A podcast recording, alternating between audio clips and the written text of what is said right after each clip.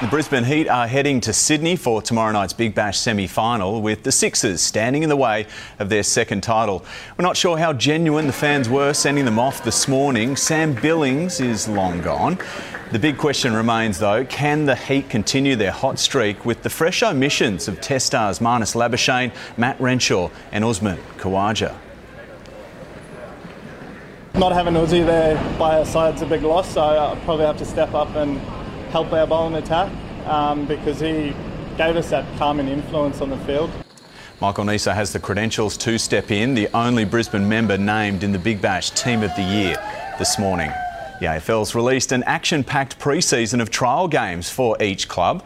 A semi final rematch between the Lions and Cats headlines the two weeks of footy. Collingwood will face Carlton. And meanwhile, there's suggestions the Players Association is demanding a 25 to 30% pay rise for the men's and women's leagues, and they've received the support of outgoing Chief Executive Gil McLachlan.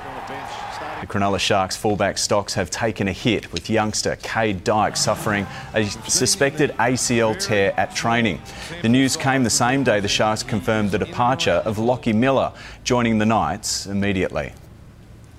Cronulla didn't have to let me go, but they needed someone in return, and so there was a bit of speculation when it would happen, when it wouldn't. Miller's set to play fullback, moving Kalyn Ponga into the halves.